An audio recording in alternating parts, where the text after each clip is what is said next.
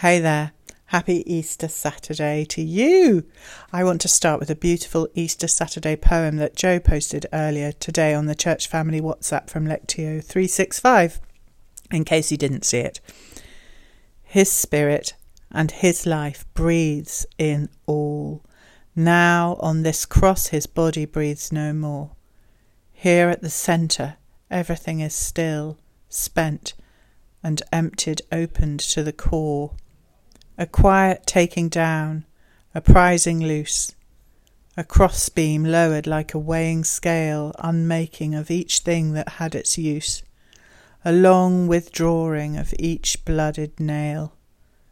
This is ground zero, emptiness and space, with nothing left to say or think or do, but look unflinching on the sacred safe that cannot move or change or look at you.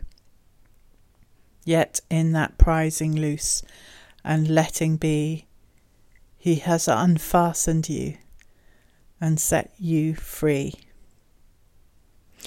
Here we sit between Good Friday and Easter Sunday, the in between, the liminal space, and in chapter 41 of Andrew Ollerton's book, The Bible, A Story That Makes Sense of Life, he writes of the way that actually our whole lives on earth are lived in the same kind of liminal space, the space between Jesus rising from the dead and Jesus coming back again, between the past and the not yet. Ollerton says biblical hope has two decisive reference points behind us, the resurrection of Jesus, and ahead of us, the new creation. Home sweet home. So that lives us, leaves us somewhere in the middle Jesus' death and resurrection ended the power of sin, death, and hell, and he promised when he comes again these things will be swept away forever. But for now, here we are. Sin and death and hell persist even if they're on a losing streak. Death remains an inevitable fact, something we can't get round. It's the ultimate statistic. Old age isn't so bad, my gran used to say, when you consider the alternative. And the Bible is clear that beyond death comes judgment, as Ollerton says, there's a hellish reality to be avoided. There's a first or physical death, and then there's a darker, more permanent reality that is the real sting.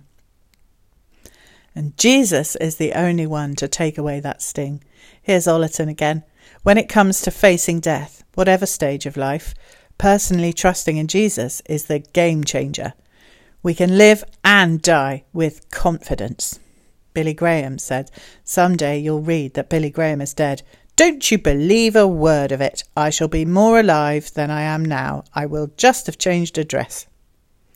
Paul writes to the Corinthians, Where, O death, is your victory? Where, O death, is your sting? Thanks be to God, He gives us the victory through our Lord Jesus Christ. Today we wait and watch, knowing that Jesus fought and won for us. Tomorrow we celebrate, but we know that the best is yet to come. What in your life feels like liminal in between space?